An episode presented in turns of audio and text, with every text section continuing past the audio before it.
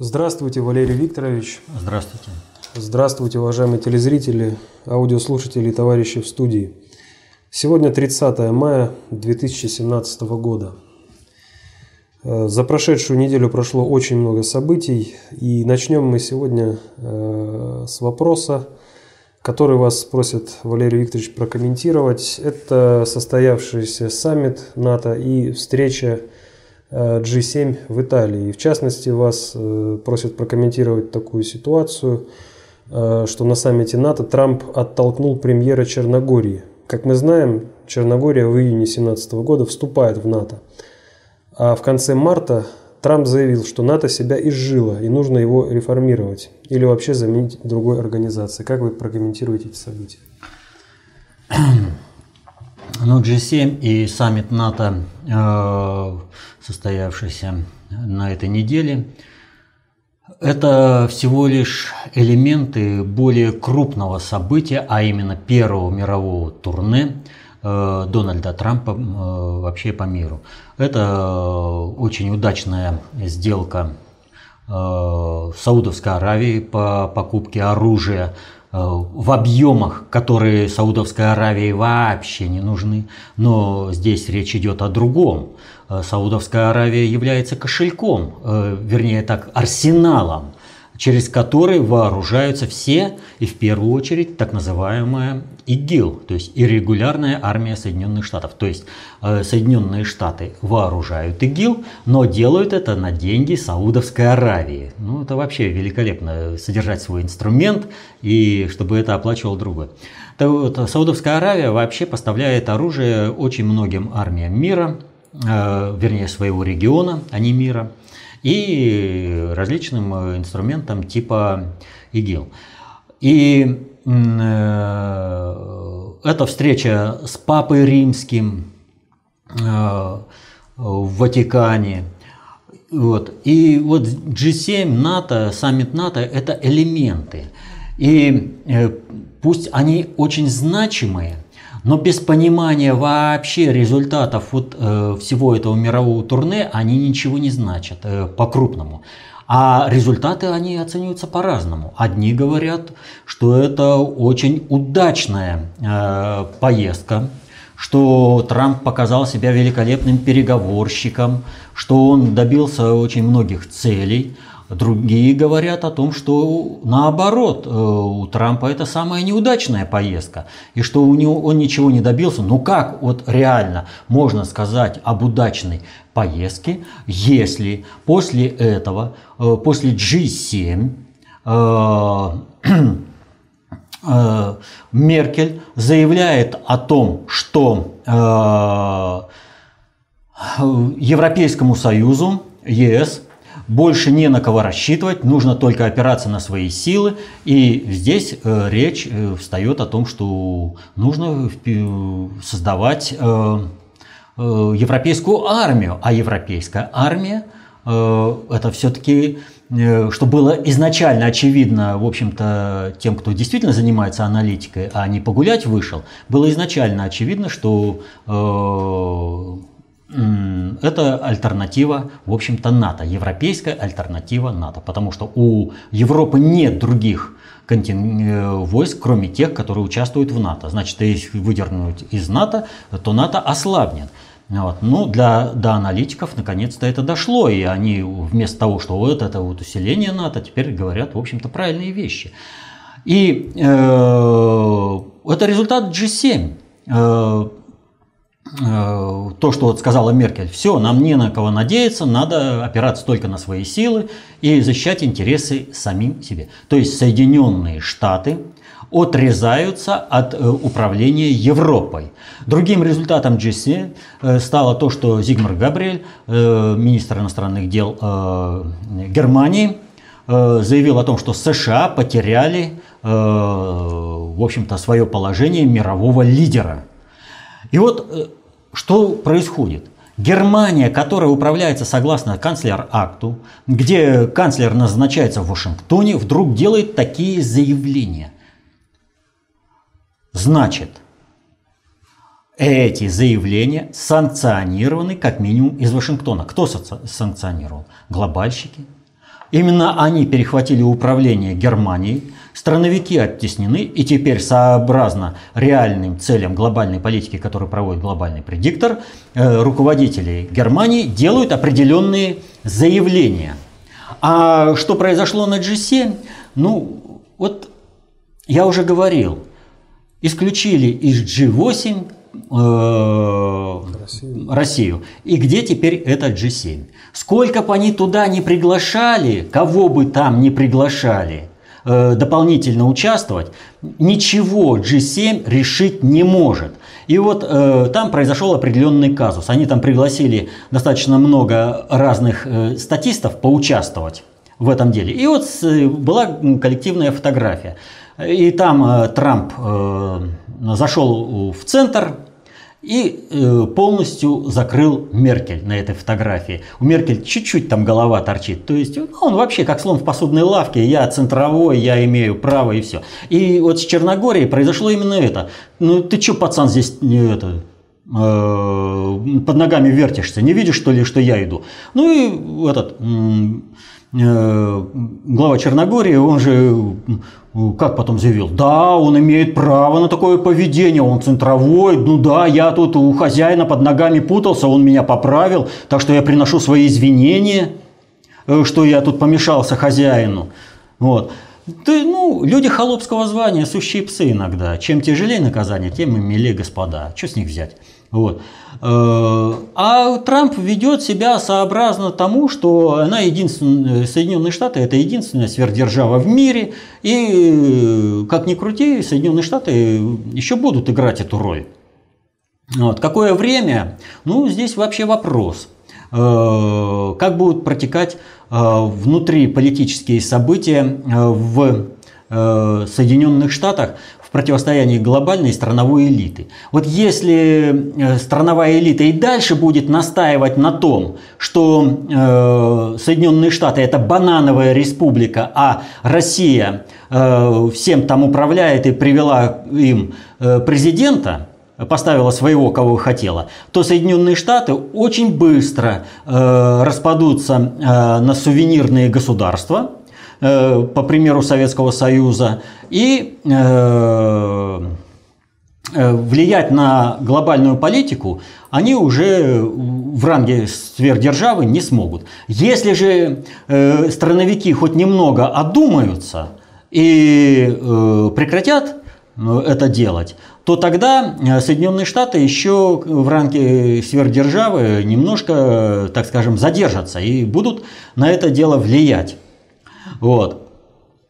Э, так вот, э, об успешности неуспешности э, поездки. А это вот с какой, с какие цели в отношении поездки Трампа выставляются. Если мы понимаем, что Соединенные Штаты должны быть отсечены от управления мировыми процессами, то есть государство Соединенные Штаты должно выйти из процессов надгосударственного управления странами мира, то это очень успешный визит, который к тому же принес очень серьезные финансовые дивиденды для стабилизации внутриполитического э, положения Соединенных Штатов э, и внутриэкономического э, положения.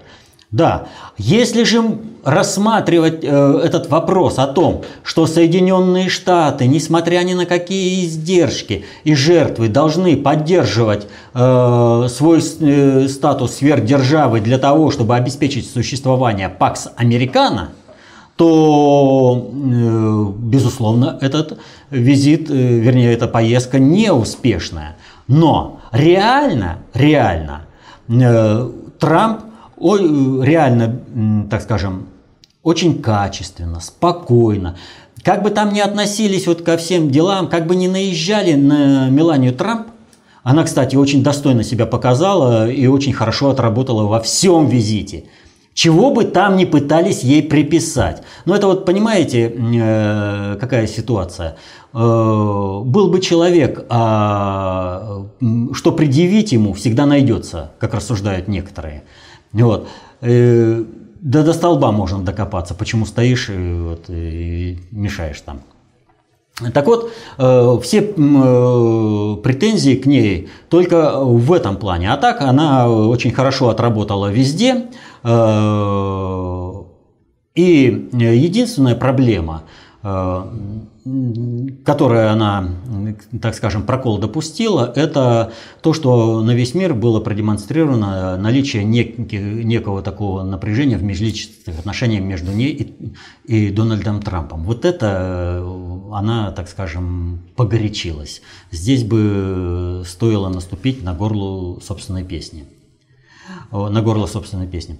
Вот. А так отработали хорошо, и Трамп отработал очень качественно, и практически все поставленные задачи э, этого большого турне э, выполнены, достигнуты.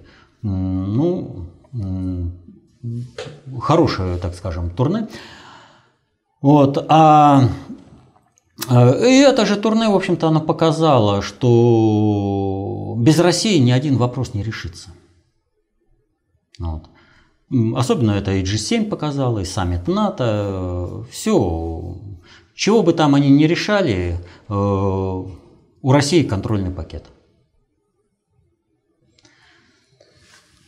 Вы опять упомянули противостояние глобальщиков и страновой элиты, и в связи с этим вопрос от Святослава. Валерий Викторович, почему мы наблюдаем такое противостояние ГП и страновой элиты США с подпиндосниками по всему миру? Ведь глобальщики – архитекторы игры, по примеру компьютерной игры «Цивилизация», а страновая элита всего лишь фигурки в этой игре. Ведь ГП любого страновика может отключить от финансов, которые они полностью контролируют. Более того, я подозреваю, у них есть и более действенные методы воздействия психоэнергетического плана, о которых мы даже не догадываемся. Ну вот, э, понимаете, здесь нужно понимать простую вещь. Вот э, если кому-то не хватает времени, то тот никуда и не успевает. Вот все, мне надо вот к такому-то вот сделать то-то, иначе все там, вы знаете, меряет э, рамками э, своей жизни там вот во столько-то лет должен то-то, во столько-то лет должен то-то и все прочее. И он никуда не успевает. А вот если э, человек учится управлять обстоятельствами, то есть он будет учиться э, заниматься времяобразующим фактором. Так вот, э, управление глобального предиктора – это наиболее значимый времяобразующий фактор. И они не замыкаются на жизнь одного поколения. Вот сделать вот сейчас, быстро, во что бы то ни стало. Нет. Есть э, процессы э, в управлении высокочастотные, а есть низкочастотные. И вот низкочастотные процессы в управлении подчас толпе вообще незаметны. Они видят это как э, развитие истории, потом они это изучают, вот как-то произошло, само собой масло подорожало, вот изменилось общество, вот это вот пришло к тому-то, это пришло к этому. Вот. А как это произошло, почему это произошло, это остается все вне видения, потому что человек э, не обладающий знаниями по управлению, не способен э, э, соединить воедино э, события, произошедшие в разные временные интервалы вне рамок его активной социальной жизни, то есть вне его жизненного опыта. И поэтому говорить о том, что вот э, почему глобальный предиктор не делает того-то или, не дел, или делает то-то, да, э, ну, нужно вот именно с этим пониманием, что глобальный предиктор, он не ограничен временными рамками. Он маневрирует, он добивается своей цели разными путями. Вот э, что касается вот, ограничения определенных финансовых средств. Вот э, почему э, Трамп э, оценивается э, как э, представитель страновой элиты. Потому что он э, рушит Пакс Американо. Типа это глобальщики. Но всегда, э, вот если кто-то проводит управление, ему всегда нужно выставить э, мальчика для битья.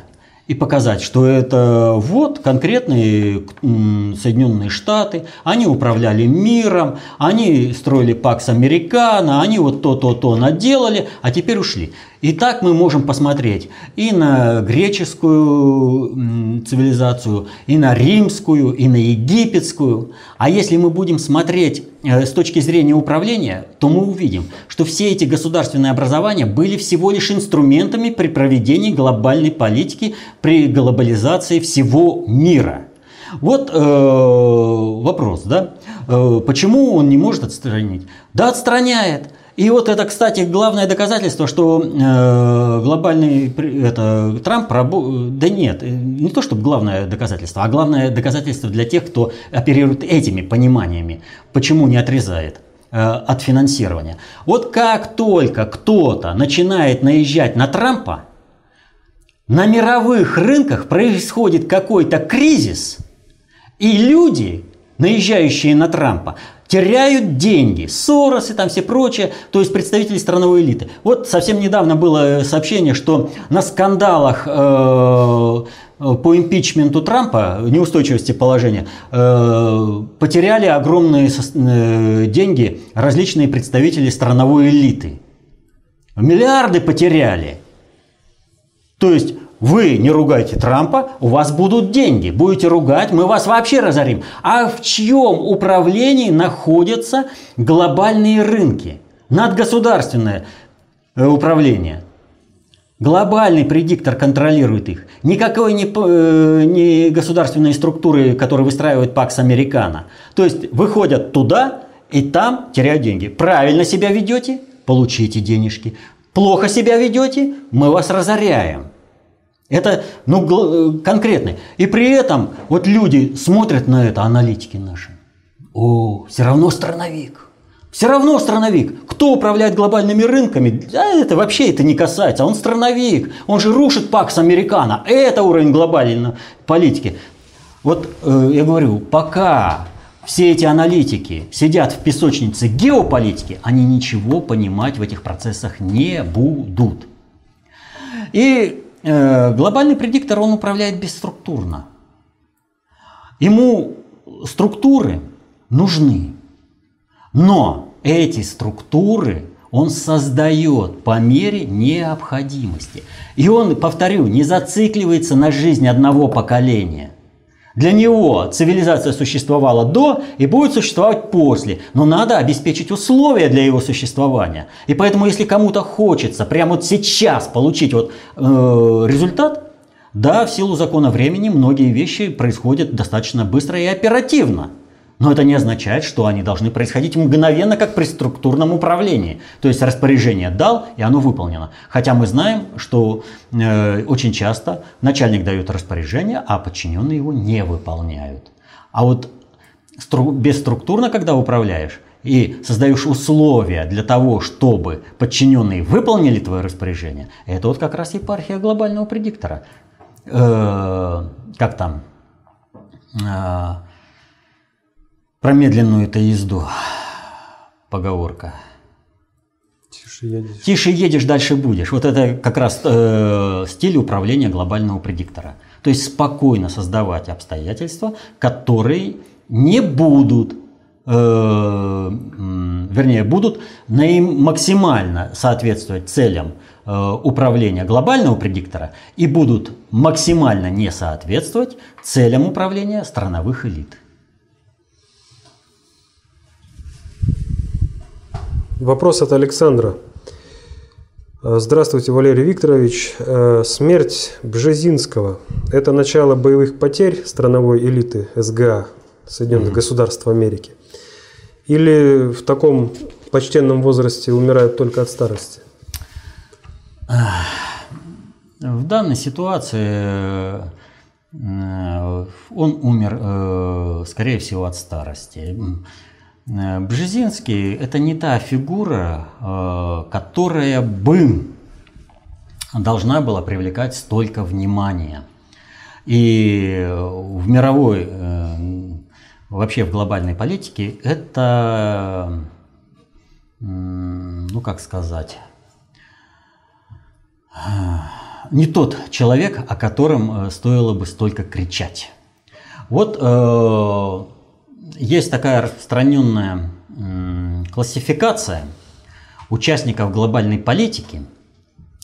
Вот. Она косячная, не очень не все описывающая, но э, в принципе для определенного понимания она э, годится как на, на начальном этапе освоения. Вот э, есть хозяева игры. Это глобальный предиктор. Вот они создают правила игры. То есть, как будет протекать глобализация. Глобализация, то есть процесс концентрации управления мировыми производительными силами на планете Земля, этот процесс объективный, он не зависит ни от какой человеческой воли какого-либо отдельного индивидуума, он объективный. Но управление этим объективным процессом носит субъективный характер. То есть как будут объединены это управление э, на планете Земля, с какими целями. Вот. Так вот, это определяют хозяева игры. Но для того, чтобы э, им добиться своей цели, им нужны игроки, которые играют по созданным правилам, но свободны в выборе решений, как играть по этим правилам. То есть им нужно осуществлять надгосударственное управление таким образом, чтобы это соответствовало целям глобализации, но формы и методы этого они выбирают и вырабатывают сами. Но игрокам нужны помощники, которые бы с необходимым качеством исполняли бы задуманные решения при осуществлении надгосударственного управления. А еще есть фигуры. Вот э, фигуры они просто являются исполнительными, конечными исполнителями. Но э, они, и вот они шагают так, как им предписано. Но задача э, управления сделать так, чтобы эти фигуры думали, что они самостоятельные. И вот если мы это э, переложим на глобальную политику, то я еще раз скажу, хозяева игры – это глобальный предиктор. Игроки это люди типа Киссинджера.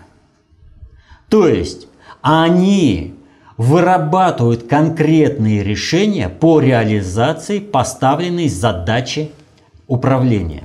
В рамках, вот они не могут, вот, э, при том, что э, для достижения цели все э, средства хороши, вот, они не могут, тем не менее, э, работать всеми средствами, потому что некоторые средства э, являются нехорошими, и они э, влекут за собой ущерб, который кратно превосходит достигнутый, достигнутый успех. Это эффект обезьяньей лапы.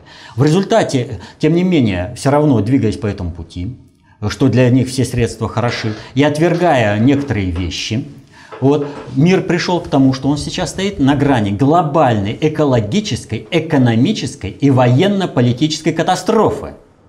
И, и чтобы это в какой-то степени нивелировать, есть различные экологические движения, которые Э, влияют на экономическую жизнь. Там закрыть такое-то производство, здесь закрыть такое-то производство, там букашек каких-то спасти, здесь животных каких-то спасти, там лес спасти. То есть они вынуждены работать оперативно.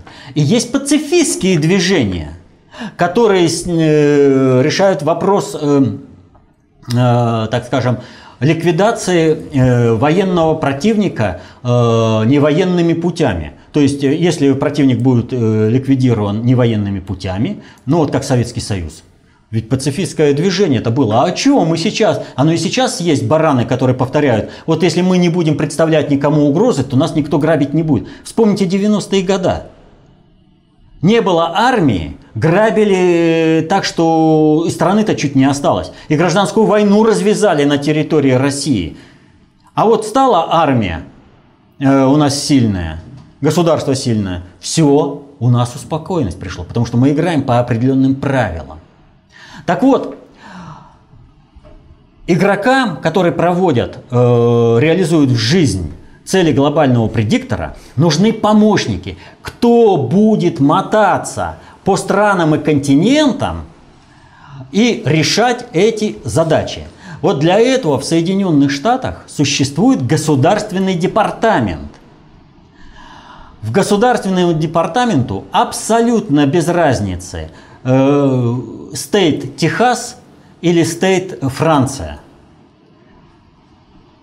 Они однозначны для них. И они работают с ними э, э, на надгосударственном управлении. Но есть ведь и задачи другого направления. Ну, например, э, решить задачу вовлечения куда бы то ни было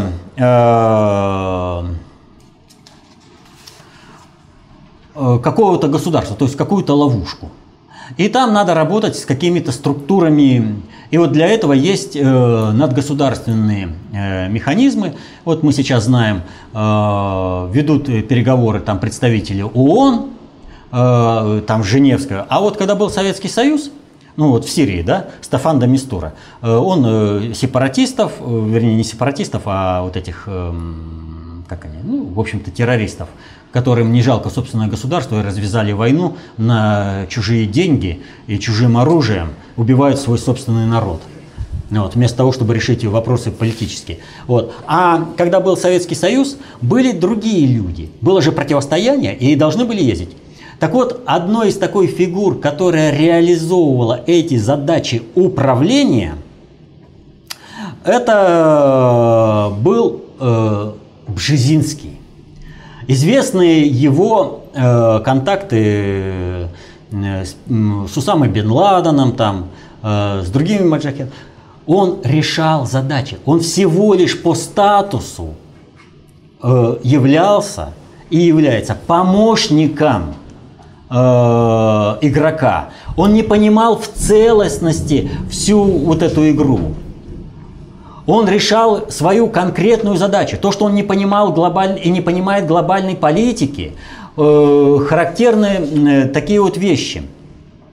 Он резко выступил против избрания Дональда Трампа. Находясь в больнице, он э, против Дональда Трампа вел активную пропагандистскую работу. Вот он написал э, книгу, с которой все носились, «Великая шахматная доска», господство Америки и ее геостратегические императивы. Он же определил, что новый мировой порядок будет построен э, против России, на руинах России и за счет России. И за счет России. Вот. Э, и что? Ну, здесь как бы он натолкнулся на другое управление, да? Вот. А почему вот он книгу написал о будущем? А потому что в будущем э, Америки, будущем, как, э, какое представление должно было, э, это, какое место должно было занимать Россия. Он слышал звон, да не знал, где он. Он же реализовывал определенные механизмы. Он же был посвящен в определенные правила игры, он, э, ему доводились методы, формы противодействия, и он думал, что он знает все. Да, хозяева игры разработали правила. Да, э, методы и формы достижения э, разработали игроки. Но, я же говорю, есть побочные эффекты. Когда не все можешь достигнуть, вот. И в результате этого происходит определенный откат. И умный бы человек, вот на уровне игрока, вот как Киссинджер, да, он бы не написал такую дурь, которую тот э, Бзежинский написал э, в глобальной шахматной доске. Но наши аналитики носились с этим и продолжают носиться, там, ну, флаг им в руки. Вот. Э, но если посмотреть вообще, э, что понимал в глобальной политике э, Бжезинский, Бжезинский то э, мы вот давайте посмотрим. Вот пиком карьеры стало то, что Бжезинский служил советником по национальной безопасности в администрации президента Картера. И результатом этой политики, как ни странно, стало то, что Иран из союзника Соединенных Штатов превратился в э, противника Соединенных Штатов, с которым то ли будут воевать, то ли не будут, не будут воевать. Но Соединенные Штаты вступили в жесткую конфронтацию. Даже даты обозначались, когда и что, как там делать. Чего он понимал, Бжезинский? Он не понимал простой вещи, что Иран выводят из-под управления э, Соединенных Штатов и э, делают центром концентрации управления. Вот э, причем делают те силы, которые даже Бжезинский идентифицировать-то не смог. Он, как помощник игрока, не смог идентифицировать игроков и уж тем более хозяев игры. Это вообще о чем речь? По Ирану, вот чтобы был э, пример, как э, работают э, игроки и как работают помощники игроков вот типа Бжезинского – в 1951 году в Иране э, правительство возглавил Массадык. И все видели хорошее отношение и налаживание отношений Ирана э, с Советским Союзом. Но в 1953 году, в марте, умирает Сталин. И ЦРУ тут же получает задание о том, чтобы свергнуть Массадыка – и ЦРУ заявляет, нет, мы не можем, это нереально, у него огромная поддержка. А в результате то же самое ЦРУ, которое заявило о том, что это нереально. Но благодаря тому, что им была оказана определенная помощь на уровнях, на которых вот эти игроки не смогли понять, какая именно помощь, в августе 1953 года Массадык был свергнут. Вот с этого времени Иран был союзником Соединенных Штатов против Советского Союза.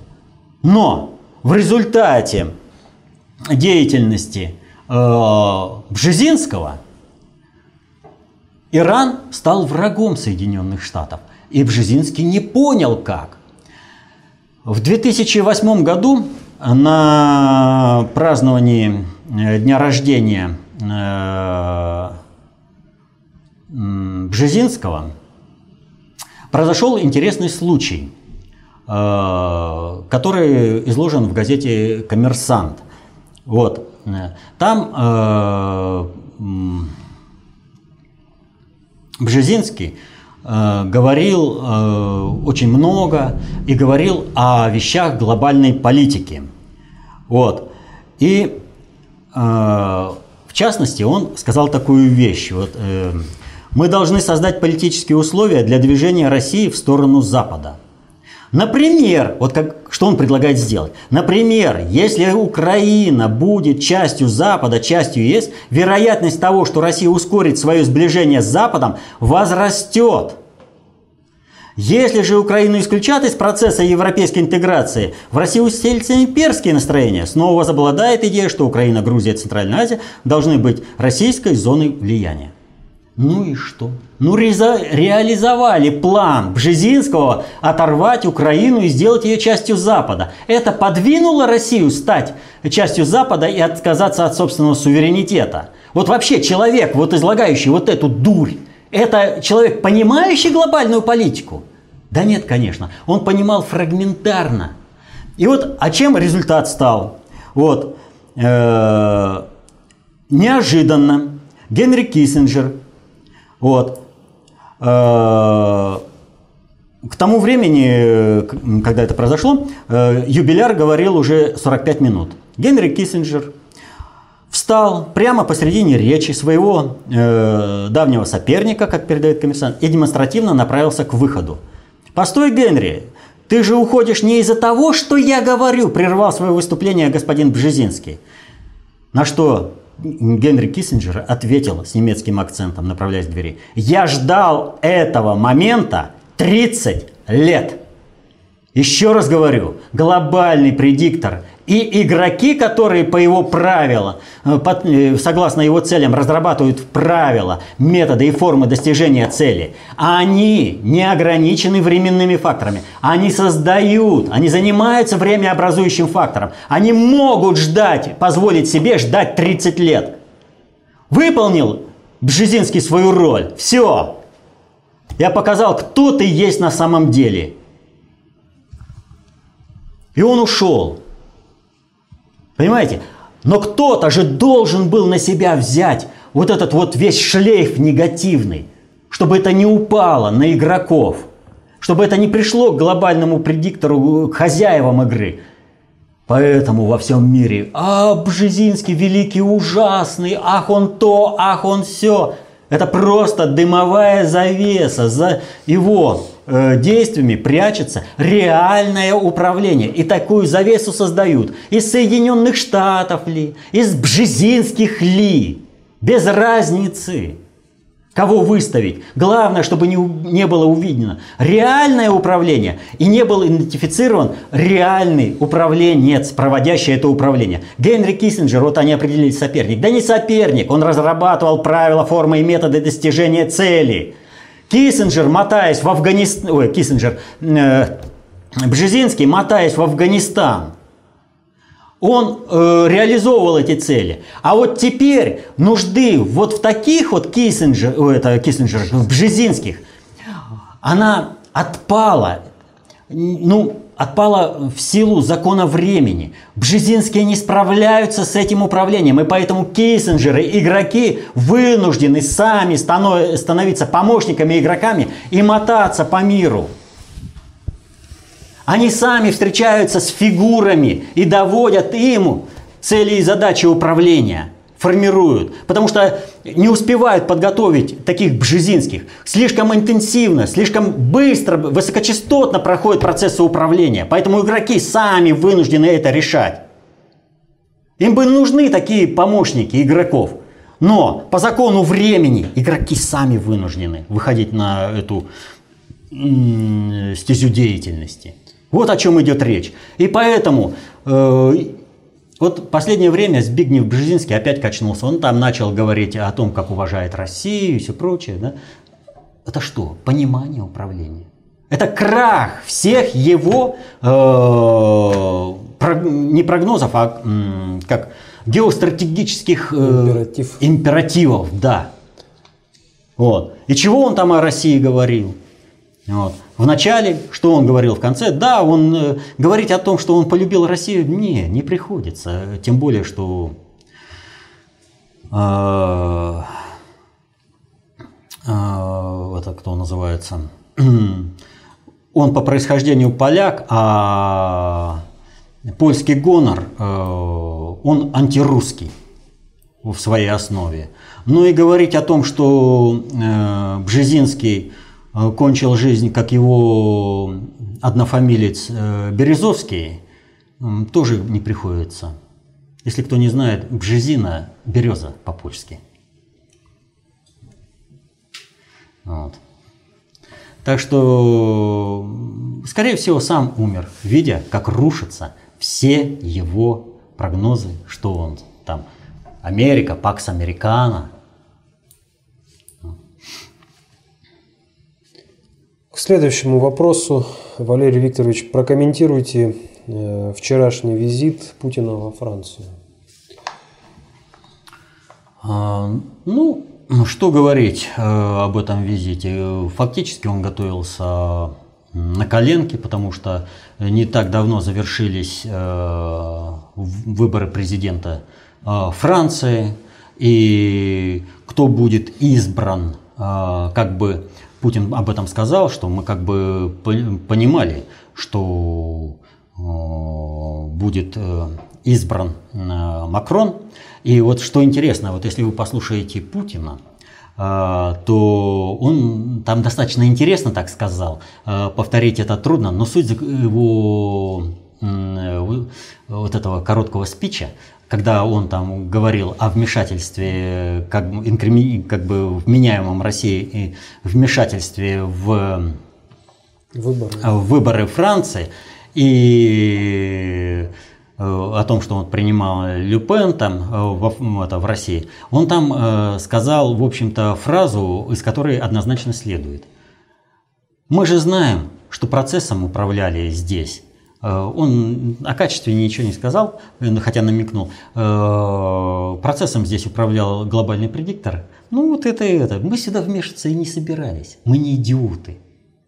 Вы получили свой результат, а мы довольны. То есть он отправил послание, в общем-то, тем, кто проиграл вот эти вот выборы во Франции. Вот, показав, что вот видите, вы без нас ну, попытались вы нас использовать как статистов, там, приняли мы Люпен, да, ну, это было бы э, глупо не принимать человека, который, э, политического деятеля, который ратует за восстановление нормальных, взаимовыгодных отношений между государствами. Вот. А вы получили свой результат. Вот. Ну что, Макрон э, показал Э, что он есть на, свое, на самом деле э, на этих э, переговорах, особенно на, на пресс-конференции. Вот был как-то вопрос о том, что легче будет работать, если человек вообще в политике, это, в управлении не разбирается. Да? Но вот вчерашняя пресс-конференция и выступление Макрона по поводу Russia Today и спутника показали, Э, ну, для всех стало очевидно, что с дебилами работать очень трудно. Очень трудно. Он, вот этот мальчик в коротких штанишках, он не понял, что он не на предвыборном в митинге, чтобы нести всякую ахинею, э, врать вот так безоглядно. Он на дипломатической встрече с лидером э, другого государства, причем не просто государства, а России – России, которая, если пользоваться вот э, терминологией, я уже говорил, она по своей сути fleet in being. То есть э, флот, э, оказывающий воздействие одним своим существованием. А если же под руководством активного государственного управленца любой активности, ну, принимаешь минимальную активность в интересах России, то это fleet is being, то есть уже активно действующий. С ним не, с Россией невозможно справиться.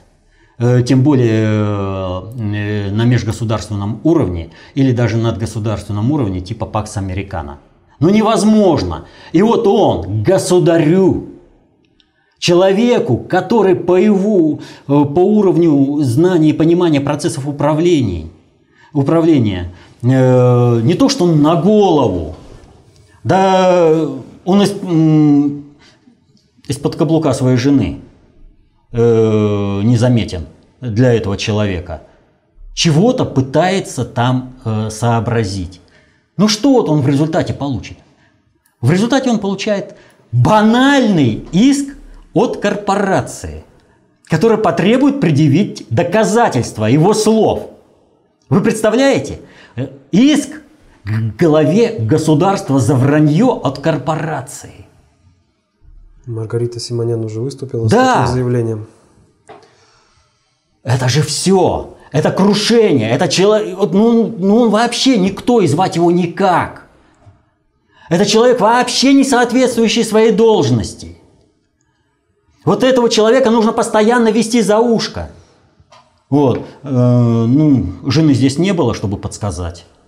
Поэтому кто его будет водить за ухо? А так он будет постоянно делать такие ляпы, и это только будет ухудшать любое управление. Это не только франко-российские вот, отношения. Это любые отношения будут. Ну да, он нахамил. Просто банально нахамил. Но Путин-то его вообще-то поставил так, что он вообще не трепыхнулся. Ведь э, и не может трепыхнуться в данной ситуации. Ведь о чем речь пошла? Э, Он, когда э, он привязал к тому, что две недели э, царь Петр чему-то пытался научиться во Франции, был тут здесь, к этому же как бы приурочен-то визит. Вот. А почему на коленке? Ну, на открытие же Путин не поехал, э, церкви собора православного. То есть и мог и не поехать и по этому поводу. Но раз надо работать э, с, с новоизбранным главой государства, то он и приехал э, поработать. И отработал великолепно, надо сказать. А, вот он и говорит, а Путин ему говорит на пресс-конференции, да нет, вообще-то у нас э, связи-то э, нужно отсчитывать не с Петра I, а гораздо раньше с Анны Ярославны, то есть э, с XI века. Вот. И Путин, э, в общем-то, скромно промолчал, что Франция в то время была, ну, как сказать, не то что заштатным государством, а вообще государством э, отстойным. И вот э, есть э, письмо Анны Ярославны отцу. И это письмо пытаются объявить фейком. Вот. Но надо сказать, что в историографию это письмо ввел никто иной, как Марис Дрион. Вот. И в вольном переводе, э, в вольном переложении э, оно это начинается э, так, в какую варварскую страну ты послал? Здесь жилище мрачное, церкви безобразной и нравы ужасны. Вот, это в вольном переложении. На самом деле там немножко по-другому все излагается, там достаточно интересное письмо, легко найти в интернете. Вот, повторяю, это письмо пытаются объявить фейком. Вот. Но никто не оспаривает, из серьезных ученых имеется в виду. Другое письмо, письмо э, королеве Франции Анне Ярославне, направленное папой римским Николаем II вот, в 59 году. Вот здесь я зачитаю. Он э, пишет, «Слух о ваших добродетелях, восхитительная дева, дошел до наших ушей, и с великой радостью слышим мы, что вы выполняете в этом очень христианском государстве свои королевские обязанности с похвальным рвением и замечательным умом».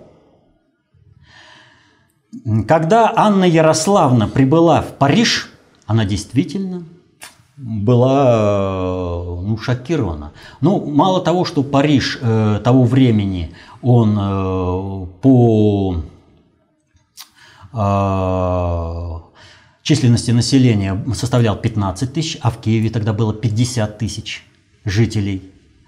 Но там действительно, по сравнению с Киевом, было все просто ужасно и мрачно. И вот здесь нужно сделать небольшой отсыл. Где-то с 500 века по тысячный год Анна Ярославна вышла замуж э, за Генриха первого э, в 1051 году. Вот, э, считаются в мировой историографии ранним средневековьем и носят очень такое как бы название «темные века». А почему темные? Ну, объясняют, в это время э, цивилизационное развитие Европы раннего средневековья отставало от всех окружающих цивилизаций, от всех, от кого бы то ни было. Они все отставали. И э, если в России всегда в целях гигиены было так называемое отхожее место, были то, что называется теперь э, французским словом туалет типа сортир, еще французское слово, да, то во Франции э, до очень позднего времени, э, в общем-то в середине только 19 века, э, перестали э, вываливать все нечистоты, и мочиться, и исправлять вообще любую нужду прямо на улице. Кстати, революция 1848 э, года, одним из э, побудительных мотивов, о чем говорит, что революцию можно поднять на любом аспекте, было то, что было запрещено справлять нужду в публичных местах, а делать это нужно в туалетах. Ну как наступить на демократические права вольных граждан? Вот. И Париж был чистым городом, только когда э, русские оккупанты э, патрулировали его в начале XIX э, века, а именно в 1814 году. Вот тогда была применена практика, когда город вычищался, нечистоты сгружались в бочки, ну да, в сену вываливали, ну куда деваться. Но зато э, дожди, в общем-то, промыли хорошо город. Ушли русские оккупанты, и они снова все нечистоты стали вываливать на улицы. Оделись в шляпы и высокие каблуки. Ну, да, и вот эти высокие со, платформы Сабо, вот эти, вернее, э, ну, как она, платформа-то, вот э, каблуки, они появились почему, вот законодатели моды? Потому что грязи было столько, что, чтобы не заморать ноги в нечистотах, э, ходили вот в этих, э, в, обуви на высоких э, на высокой подошве. А шляпы широкополые нужны были, что когда на тебя ночной горшок вывалили, чтобы хотя бы одежда была не измазана. А уж как вот эти ночные горшки вываливали на всяких прохожих, во французской литературе, в поэзии описано ну, просто великолепно. То есть э, не надо ничего придумывать, здесь все, что называется, свидетельствует само за себя. А в России было совершенно по-другому с гигиеной. Были отхожие места, э, были вот эти вот ямы, куда все это, туалеты, которые переносились по мере необходимости с места на место. Все это было. Вот. Во, во Франции даже близко этого не было. И вот приезжает туда королева Франции, э, вернее, Анна Ярославна становится королевой Франции. Что же она обнаруживает? Она единственная при дворе из знати, которая умеет читать и писать. Король, он вообще не умеет читать и писать. Это же не королевское занятие, это занятие простолюдинов. Э, и это опять же не какой-то там намек, навет. Вот есть такой фильм э, «Горбун», там Жан Море, вот есть современное. Так вот, там очень хорошо описано, из, э, э, там вообще весь сюжет построен из-за того, что там маркиз, по-моему, или герцог, герцог не умел читать и писать, и из-за этого попал в беду, и вообще весь сюжет завязался. То есть, а что это я, э, представитель знати, буду мараться какой-то там э, э, не, это, низкородной деятельностью, читать и писать. Если надо, мне прочитают и напишут. А, а на самом деле вот в результате этого он и попал в беду. Вообще был убит, и там вся, весь сюжет из-за этого заворачивается. Вот. Так вот, э, Франция очень долго э, не могла принять, э, да и вообще Европа, что это, не, что это королевское занятие, что королю надо уметь читать и писать. Так вот, при Анне Ярославне оказалось, что никто не умеет читать и писать. Она единственная, кто умеет читать и писать. Вот. И э, с королем у нее вообще были очень напряженные отношения, о чем э, и над королем, в общем-то, в этом отношении даже посмеивались. Э, почему? Она мылась вообще каждый, при каждом возможном случае, а король имел право посетить королеву, она так установила правило, только после того, как помоется. Не помылся, все, иди лесом, а ему наследник нужен. И при, кстати, о чтении письме и о письме Папы Николая II, о чем речь-то идет, э, Папы Римского Николая II? Вот, о чем идет речь? Анна Ярос... На многих документах Франции отмечена следующая вещь. Э, король ставил крест, а Анна Ярославна подписывалась, королева Анна утверждала многие дела. То есть, э, чтобы это не было просто там кто-то поставил крест и на основе этого мог там э, жульничать чего-то. Она подписывала, она управляла государством, по сути, развивала его. Вот. И это было отмечено Николаем II, э, папой, что да, ты действительно ведешь Францию к процветанию, ты действительно из нее делаешь. И вот если бы Макрон не был бы таким тупорылым, Я другого слова просто не могу здесь подобрать. Э, ну это вообще, это, это уровень П резидента. Это даже, он даже на это не тянет быть П резидентом. Не его тупой наезд. Вот эта маленькая ремарка Путина про Анну Ярославну, которая стала родоначальницей э, династии Валуа и Бурбонов, которые правили, так бы осталось бы э, ничем. Э, ну как, вот заметно, и все, кто знает, тот поймет и все прочее. Но Макрон сделал вот такую выходку, совершил. Пацан, что с него взять. Вот. Но Путин сразу показал, что он будет наказан. И наказан на таком уровне, э, на котором Макрон и основное управление не понимает. Дело в том, что после вот этой пресс-конференции Путин и Макрон посетили выставку, э, которая э, э, была как бы посвящена пребыванию Петра I во Франции. Мало того, что Путин посоветовал Макрону съездить на две недели в Россию, немножко поучиться, так он что сделал? Он же с таким намеком, типа, вот что Петр, Петр I чего-то он научился. Хотя Петр I э, что сделал из своего вояжа? Э, когда он там э, этим Михайлов-то, как его, господи, сержант Михайлов э, посетил, ну, инкогнито. Его быстро там раскрыли, но неважно. Вопрос заключается в другом. Петр приехал и сказал, ничего кроме вот ремесел, где они обогнали, учиться там нечему. Вообще нечему. Во всем они отстали. Вот. И поэтому Ремеслам, да, там учились. Флот строить, все прочее надо было как бы догонять, и здесь технологии надо было перенимать. Вот. А в плане управления сами с усами, поэтому птенцы гнезда Петрова, они, в общем-то, э, по заграницам не ездили, не учились. Они здесь поднимали страну. Он просто искал талантливых людей и все. Так вот, э, все бы ничего, но там Путин взял Евангелие, на котором в течение пяти веков присягали, короновались французские короли. И он напомнил, что это Евангелие привезла во Францию Анна Ярославна. И по своему тупорылости, по своему тупоумию, незнанию, пренебрежению науками, что тут написано? Буквы незнакомые. О, магия какая-то. Все, королевская Библия в Реймсе. Я присягаю, там все прочее. Вот. Они до самого э, приезда Петра I не знали, что она написана по-русски. А Петр I открыл и прочитал. И об этом Путин сразу сказал. То есть он показал, что ответ-то будет концептуальный и на глобальном уровне.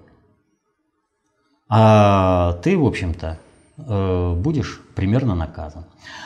Ну, что касается вот из забавных курьезов, таких которые показывают, что по отношению к России Запад всегда будет э, против России и всегда будут и двойные стандарты. Вот э, французы организовали рабочие места под зарядку для сотовых телефонов и компьютеров, э, ноутбуков.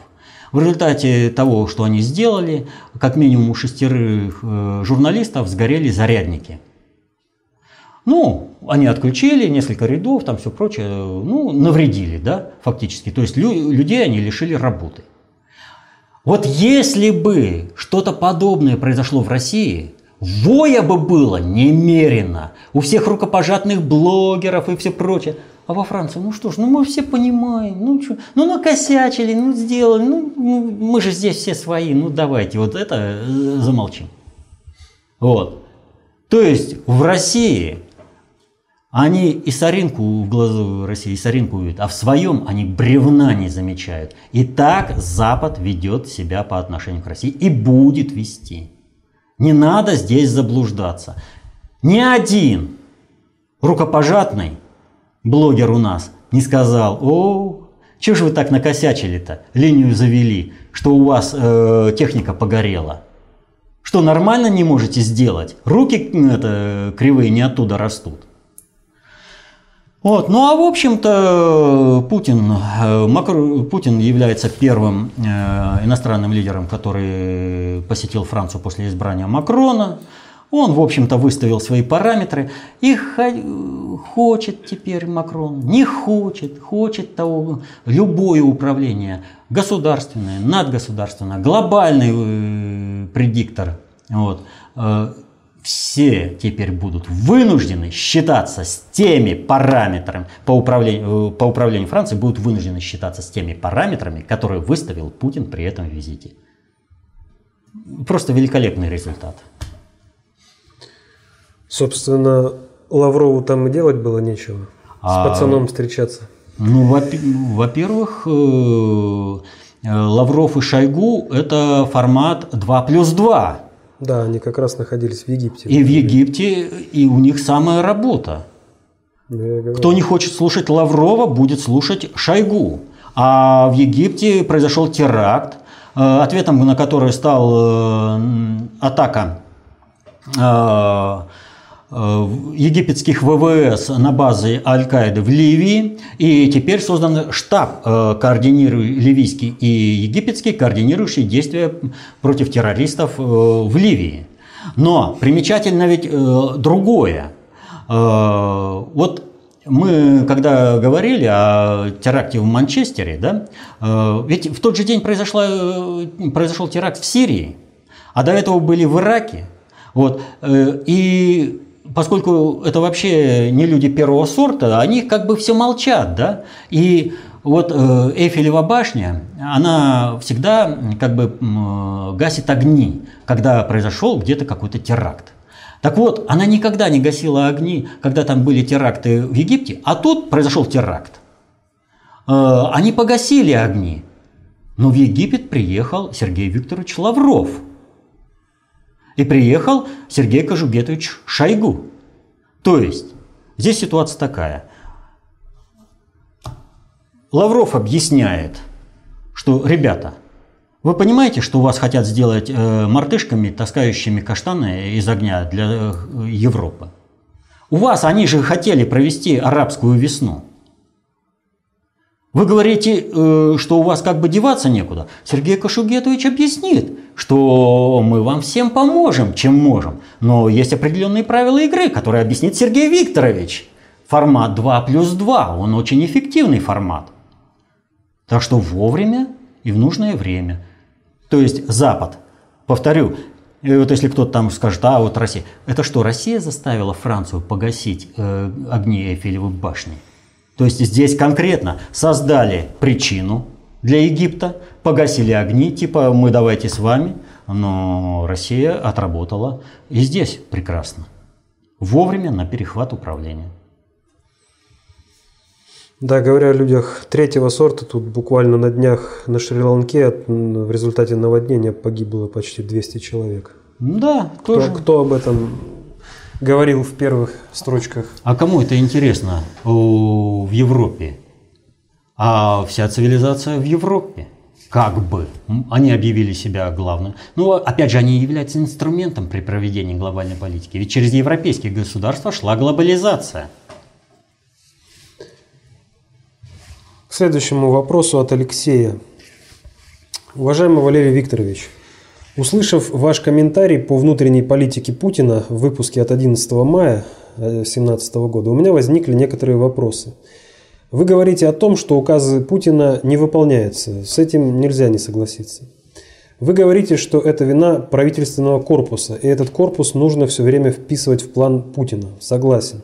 И что этот корпус и элита сформированы в конце 80-х, начале 90-х, и другой элиты нет – и нельзя требовать от президента быстрых изменений в стране. Нужно сформировать команду. Так получается, что за годы правления президента новая команда не сформирована. Так когда же она будет формироваться? Вот э, сами отвечают, что в застойные времена была сформирована команда перестройщиков и реформаторов, а спрашивают, когда же она будет формироваться. Она сейчас формируется, постоянно формируется, каждый раз. И Путин этим делом занимается постоянно. Но в раз не решить, вот опять же о низкочастотных и высокочастотных процессах, если мы будем спешить, мы всегда будем подставляться. То есть того побыстрее, э, чтобы достичь вот этого результата, вот этого, чтобы достичь вот этого. А потом, э, когда окажется э, по Черномырдину, хотели как лучше, а получилось как всегда, вот этого не надо. Путин работает системно. И поэтому э, он работает с тем управленческим корпусом, который э, у него есть. И чем э, меньше будет э, чехарды кадровой, тем лучше. Потому что все на определенных э, распорках, против каждого есть компромат, есть чем нажать и все прочее. А вот новый, он будет независим. Но плоды его управления э, будут однозначно инкриминированы Путину. То есть сейчас на каждого есть рычаги влияния. Поэтому-то и добиваются смены правительства, чтобы рычагов влияния, управления на э, кадровый корпус, на управленцев не было, чтобы Путин стал полностью зависим от э, той команды, которая придет, кланово-корпоративной. Чтобы Путина вписать вот все, кто выступает за э, отставку правительства, добиваются ровно этого, чтобы Путин стал для них ры, золотой рыбкой, которая бы служила, да, и выполняла была бы их прихоти. На посылках да, была на посылках у них. Им нужно, чтобы у, у этой клановой корпоративной. Потому что сейчас Путин очень долго обставлял, терпеливо, ждал, все прочее, выстраивал. Э, и вот теперь предлагают в одночасье все это порушить. То есть порушить поступательное движение России к суверенитету ради корыстных интересов какой-то определенно кланово-корпоративной группировки. Ну и что, что она себе объявляет патриотической? Толку-то с ее патриотизма, если они собираются вписаться в ныне существующую глобальную матрицу, гибельную, стоящую на грани глобальной экологической, экономической и военно-политической катастрофы. Они не собираются выставлять никаких своих императивов. Они выполнять другое. Для них бжезинский авторитет. Ну о чем можно тут говорить? Ну просто, вот о чем можно говорить, когда для них бжезинский авторитет? Когда они не могут идентифицировать глобальное управление, они в песочнице в геополитике копаются. Они и так и будут мартышками которые таскают каштаны из огня для своих для хозяев, которым они подрядились служить, при этом разрушая государство. Вот. А Путин спокойно все это выстраивает. Работает и идет. И в этом отношении у Путина э, положение с одной стороны хуже, чем у глобального предиктора, а с другой стороны лучше, чем у глобального предиктора. Глобальный предиктор, кстати, тоже постоянно вынужден решать эту же задачу, что и у Путина. То есть э, подготовка кадрового корпуса и создание инструментов управления. Вот. А э, у Путина э, чем хуже? Он один вынужден пробивать не элиту, управленческий корпус. У нас сложилась ситуация, когда так называемая элита – это одно, стоящее в стороне. Э, скандал э, вот сейчас седьмой студии, э, с Матильдой, это вот все, это все туда. Вот. Это они в стороне стоят. Они ничего не создали, никаких шедевров за все время, э, за постсоветское пространство. Они предали предыдущее свое искусство. О чем, какая вообще это, я говорю не только о творческой элите, а вообще, ну, элита это все в кавычках. Дайте нам свободу, дайте нам да. денег, мы сделаем. Вот. Э, есть э, штатный корпус управленцев. Вот о чем. Его надо вычленить из всех так называемых, кого причисляют к элите. Штатный корпус управленцев – это технические исполнители, чиновники. Они управляют государством. А вот все, что э, из какого бы корпуса там они ни были, это все в сторону. Элита это вообще они сами сделали в то, что они вымели себя из жизни страны. И это хорошо. Вот. А штатный корпусом управленцев надо управлять спокойно. Еще раз говорю, чем больше на них э, по существующей системе управления компромата, тем эффективнее они будут управля... это реализовывать э, цели и задачи, которые ставит более высокое управление. Вот. И обратите внимание, как только Путин создал механизм влияния э, на кадровый корпус управленцев, чиновников, так и пошли посадочки. И чиновники поняли правильно. Не надо против Путина. Лучше выполнять. И тогда карающий меч правосудия будет висеть над головой, как домоклов меч. В полном смысле этого слова. Кому не хватило посадок губернаторов, посадили Улюкаева. Да. А Улюкаев это вообще, я же говорю, это конкретный посыл, что мы выходим э, из-под управления надгосударственного со стороны Соединенных Штатов и являемся, в общем-то, партнерами в управлении, так скажем, э, с глобальным предиктором. Так что здесь все очевидно. Ну и последний вопрос на сегодня. Частично уже ответили на него, когда э, отвечали на вопрос о противостоянии ГП и страновой элиты США. От Василия Истулы. ГП осуществляет бесструктурное управление. Вытекает ли из этого, что ГП изначально отказался от, отпис... от описанного в ДОТу этапа полной функции управления, организация и реорганизация управляющих структур, несущих целевые функции управления? Зачем ГП это сделал, кроме обеспечения своей анонимности? Ведь качество управления и его быстродействие от этого неизбежно страдают. Вот опять же мы выходим на процессы управления низкочастотные и высокочастотные. Глобальный предиктор ни от чего не отказался. Но он создает структуры, он рушит эти структуры, он поддерживает их в определенном состоянии. И сегодня, вот мы когда говорили, мы говорили именно об этом. Глобальный предиктор создает государство, разрушает государство, реформирует, вот Иран, о чем мы говорили, Советский Союз, Соединенные Штаты. Это все э, реализация управления глобальным предиктором. Но это растянуто во времени и не идентифицируется как управление глобальным предиктором, но это таковым является, потому что они не стеснены временем. Понимаете? Для них нет таких временных параметров. Они сами создают время, образуя, они являются времяобразующим фактором. Они сами создают время.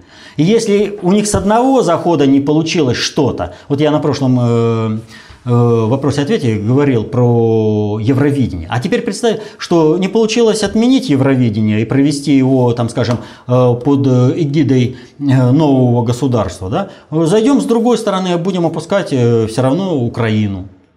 Вот. И это вот все это осуществляется, но надо просто увидеть. А вот это увидеть заключается в том, что надо изучать достаточно общую теорию управления, концепцию общественной безопасности.